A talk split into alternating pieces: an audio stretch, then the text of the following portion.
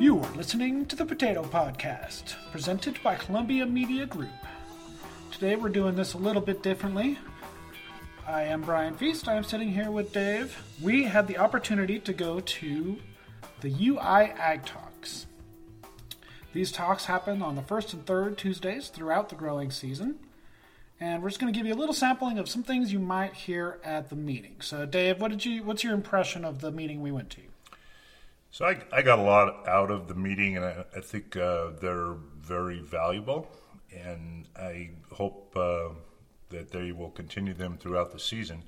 You can go on to our uh, website, and you'll find a schedule there, and we'll put a link off of this uh, podcast on there as well for their schedule of the year. If they're anywhere near you, uh, I would try and try and attend. Um, they're it gives you an opportunity to speak one on one with University of Idaho Extension people, um, maybe county extension people, depending on what county they're in. Uh, the one we went to was in Blackfoot, Idaho. These talks happen in eastern Idaho, so if you're in Washington State, you're probably not going to go there. But uh, we're hoping that this will give you, uh, this podcast today will give you an idea of what goes on there. And just because we're in eastern Idaho and talking about eastern Idaho things, that doesn't mean they don't apply to your operation. Right. And there was probably decades of, of expertise in that room. We had a we had an agronomist, we had various different specialists, pathologists. I mean, it was a very full room of very intelligent people with lots of cool information.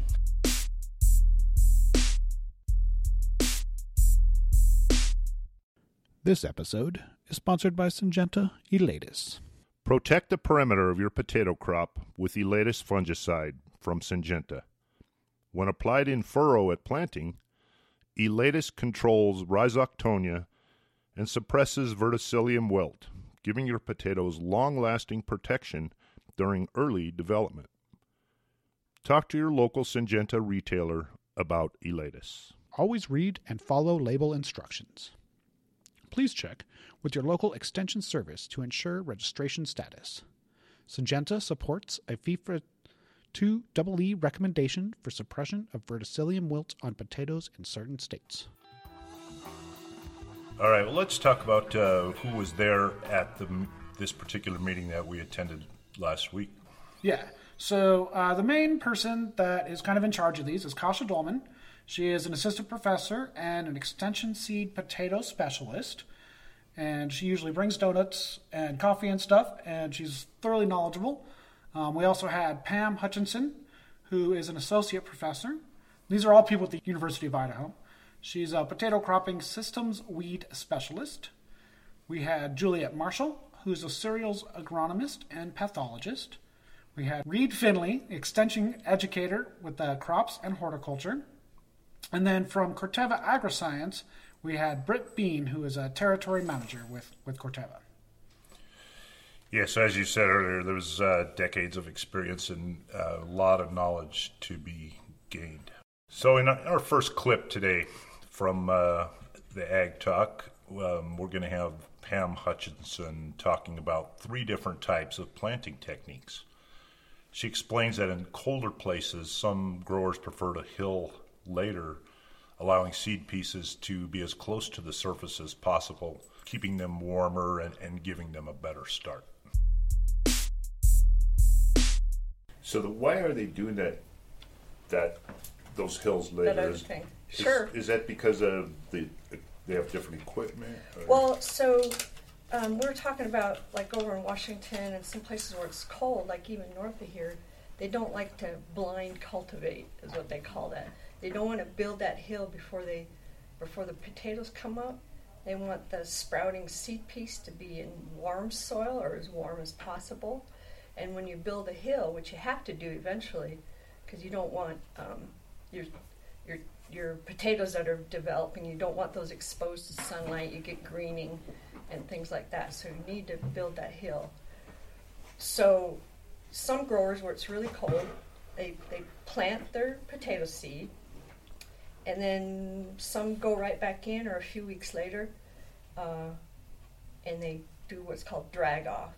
So they level everything out So anything that happened when they planted, any little hill that they made when they planted, level that all off, and then the seed pieces close to the surface. It's relatively warmer than when it's nine inches deep if they build a hill early. So, so that that's the timing. Uh, plant, drag everything off flat, let that seed piece, let everything emerge, hill first, and then put the herbicides on, because once they build the hill, and once they apply herbicides, they never want to go back in there again till harvest. So they don't want to break the herbicide barrier. So that's one scenario. The most common is plant and build that hill before potato emergence. Put your herbicides on right away after that hilling because everything, the weeds are all taken out by that hilling. And uh, a sprinkler incorporate that. That activates the herbicide, and then the potatoes come up after that. So they you have to come from a lot deeper. They have to come from a lot deeper, and uh, but the hills build, everything's done by the time those potatoes come up, and they never go in there again uh, with any equipment because it's done.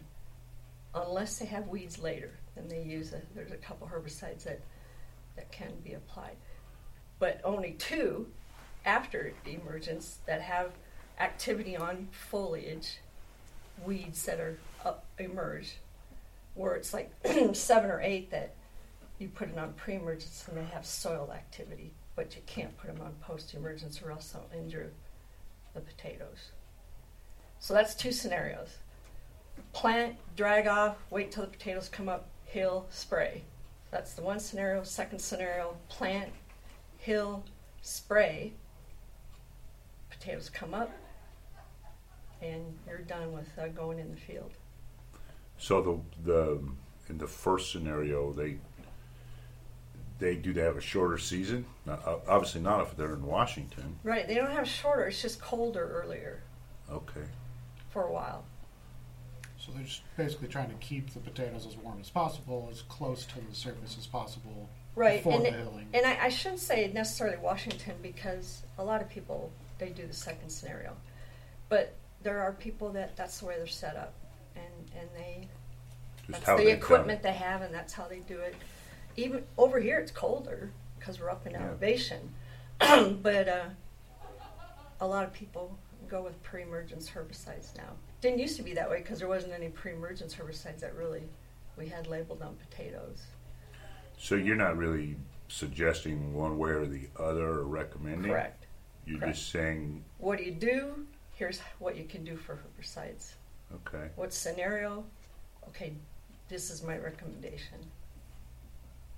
So, uh, anyway, it's really interesting. Um, uh, if people have GPS equipment, they can hill the potatoes up before the potatoes come in, after they drag off. So plant, drag off. You got your GPS. You don't need to see the potato row. You can go out there and, you know, do the GPS, and then you can hill the potatoes as late as possible, but before emergence. But people that don't have GPS, they got to wait till they can see the potatoes before they can build that hill hmm because they've leveled everything off. So that third scenario, really, It's nice, yeah. Where where it's cold, you got that GPS. so it's cold. You're able to keep your seed pieces up higher. as long as possible, but still emer- uh, hill and still apply your herbicides before potato emergence. So that sounds like maybe the best way to do it. Kind of of both worlds. Okay. Um, you, you just have a lot more choices um, pre-emergence herbicides. And that's not to say the post-emergence ones don't work, but there's less choices, especially, uh, and those would be matrix and metribuzin. And if if your potato is sensitive to metribuzin, then all you have is matrix that will kill weeds that are emerged. That's it. Just one product. Broadly, grasses you can use post, plus, or select. That's a whole different thing. Okay. So that's interesting. Mm-hmm. And like I said, I learned that this winter from growers I talked to in Washington, and that was a great experience. And The knockdown method. yeah, where they drag off and they wait till potato emergence. So Yeah, I'm a, a little intrigued by that because when you plant into cold, wet soil, it can it can cause problems for your stand if your potato variety or you know doesn't respond very well to that cold, wet Right. environment. Then they can be sitting for weeks Right. Before so they emerge in under nine inches of cold, wet soil. If they heal early before emergence. Mm-hmm. So yeah, they drag off, level everything out, and then wait till the potatoes come up. No, it, it's yeah, it it affects a lot of things. So later on, at some other Ag Talk Tuesdays, as we get through the summer, like I Mhm. think sometime in June maybe, we want to hear what kind of rescue people can do. What rescue, what kind of rescue treatments are there for herbicide options if mhm. they if their pre-emergent failed or if they're having some other issues, Sure. maybe due to cold, wet weather or some other Right. unforeseen issues. So we'll come back to this because Yep. that's Good that's And like I said, the matrix metribuzin, just you know ahead of time, there are herbicides that are only soil active that you can apply post emergence and they're safe to the potatoes, but they won't do anything on the weeds that have emerged. but there are weeds that can emerge all season long, right? There's Hairy, like a hairy nightshade will go all season long. yeah, it'll emer- it'll continue to emerge Mhm. at various times throughout the season. And you just hit that with matrix then? Yep, for uh, hairy. I'm sorry, yes, for hairy nightshade and the other nightshades, plus uh, a- a lot of weeds, grasses too. So, and your Corteva guys can, Yeah, Matrix is one of our products. yeah. yeah, now it is. So, But I would say that most of the rescue treatments, the outcome is never as good as the guy or gal who planned ahead and got things to work right in the first place. right, Measure t- uh, twice, cut once, I think is the saying Yes. that yeah, construction folks use, and I think some residual herbicides, we need to do that too. yes, that's soil active. Yeah. yeah. Yeah. So, yes, not a lot of options before 2005 or so. And then a lot of the uh, newer pre-emergence herbicides were developed right about then and were labeled. And a lot of people just went matrix metribuzin. They, that's all they could depend on that would get emerged weeds. So, interesting. Times change. People had to change their equipment, and some haven't yet. So, For this next clip, we're going to hear from Juliet Marshall. She's going to be talking about crop rotations and why they are important. And she just kind of gets into some other aspects of, of types of rotations that people use throughout the state of Idaho. Uh, you'll hear Kasia and Reed here jump in to kind of explain why that's a lot easier said than done. They get into some of the financial aspects of it, they get into some of the just lo- uh, logistics of it. It involves chemicals. Yeah, this is some good information on crop rotation. Here it comes. Do pretty much all eastern Idaho growers do barley or wheat in their rotations? yeah. Do you know of anybody that doesn't do Yeah. that? Yeah. People have corn. There are people that have uh, barley, barley, barley, and wheat, wheat, wheat, and uh, higher elevation areas don't have a lot of option to grow other types of Right. crops. Um, but in the higher elevations around Ashton, of course, you have your seed potato stuff. And then um, there are some areas that do cover crops and Austrian peas or winter peas and alfalfa. Um, but pretty much anybody growing potatoes or sugar beets, there's grain in the rotation as well. So out here in southeast eastern Idaho, it'd be potatoes, sugar beets, and then a small grain like wheat. Mm, that depends. If you're Well, down yeah. towards um, south of here, yes. If you're north of here, it's wheat potatoes, wheat potatoes, wheat Right, potatoes, or potatoes, wheat, wheat. Or, Right, because they don't have sugar beets. But if they have sugar beets in the rotation, which there's about 250,000 acres of sugar beets, I think, in Idaho. If they've got a processor close enough. is Burley, the- yeah. Yeah. So it just, yeah, it depends. But like Juliet said, you go up in elevation, they don't grow sugar beets there. Uh, we like to see potatoes on a three or four year rotation because of disease issues. Um, but where they don't, you know, have a, a lot of crops that they grow in rotation, then some go like Juliet said, wheat potato, wheat potato. Yeah, you like it's to very see ri- all potatoes or just seed potatoes on all that? potatoes. All potatoes, And it's very risky to have that tight of a rotation with potato. like It's- wheat potato, wheat potato. Yeah, I was in a it, it'd be much better to extend that rotation. So finding alternatives, finding other rotational crops that could be used in the area, that would be really helpful. So three years is I would say at least. at least three years. I I'd was like in, to see four. Yeah. I was in a field yesterday Four up years. at Sugar City. That was wheat potatoes, wheat potatoes, wheat potatoes, and they were having issues with rhizoctonia Yeah. In in their potatoes. And so we were doing soil sampling for rhizoctonia species that we're doing uh, pretty much statewide. And we're sending the we sent the material off yesterday to James to do diagnostics, molecular diagnostics on the types of rhizoctonia that are present in that soil, and also to try to gauge the impact that that may or may not have on the wheat rotation. Usually, the rhizoc and potatoes aren't strong pathogens in wheat and barley, um, but uh, we're finding some interesting pathogens on the western side of the state that are strong pathogens on corn that are severely affecting some of the wheat as well. So, But getting a new crop into the rotation isn't just whether or not we can grow it or not, exactly. and even whether or not we can just sell it or not. Mm-hmm. It's also um, it's a, it's got to be a complete package. You can't have herbicides that are affecting your garbanzo beans or whatever else you're doing with your crop that now is going to be a residual and cause a problem with those spuds, Yeah. which is your main moneymaker crop. So the whole It's not that simple, exactly. And Right. sometimes, you know, the, what you have in the rotation, the order matters. right. There's an optimal order. What f- crop follows what? Some of the herbicides may last longer than the six months or Well, so. just aside from the herbicide issue, you Right. have just the soil, pro, um, the nutrient issues and Oh. other issues related to different crops following other Mhm. crops. So it isn't, it isn't, so, so it isn't a simple solution. Just adding another crop to generate a longer rotation. There's a lot of things involved. Right. So example would be if you plant potatoes and apply uh, matrix and or metribuzin, you cannot plant sugar beets the next year. Well, I don't, I, you know, That's sugar, the label. So the acreage of sugar beets, I thought here, like especially around Aberdeen where our trials are, I thought those acres have gone down over the past. It just depends on the. It's a farmer-owned cooperative, Okay. uh, amalgamated sugar. So then those guys would have to go back into wheat or barley the next Yep. year. So that's, yeah, that's, uh, or not use matrix or metribuzin.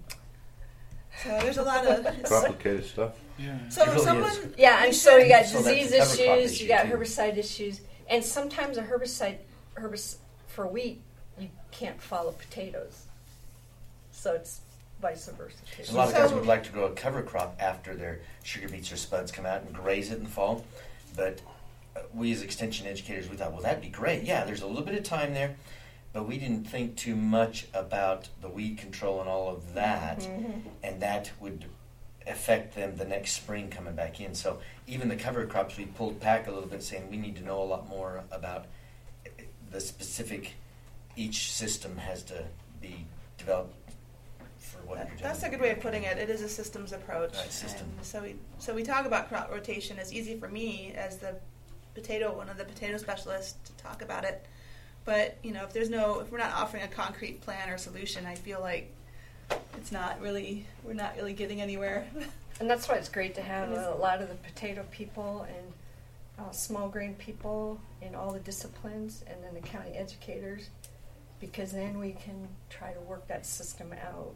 Because this is like a long, this is long term type. Um, this is not a quick answer, and that's what people want usually.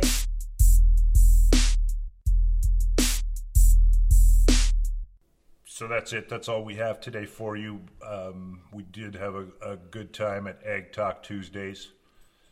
I would encourage you to, to attend one if it's in your area.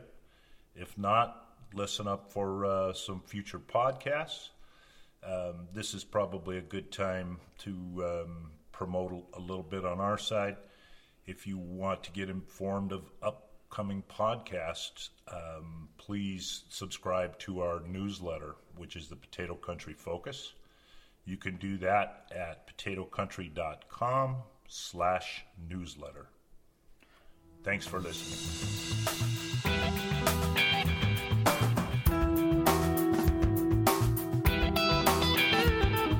Views and opinions expressed on this podcast are for informational purposes only and solely those of the podcast participants, contributors, and guests, and do not constitute an endorsement by or necessarily represent the views of Columbia Media Group or its affiliates.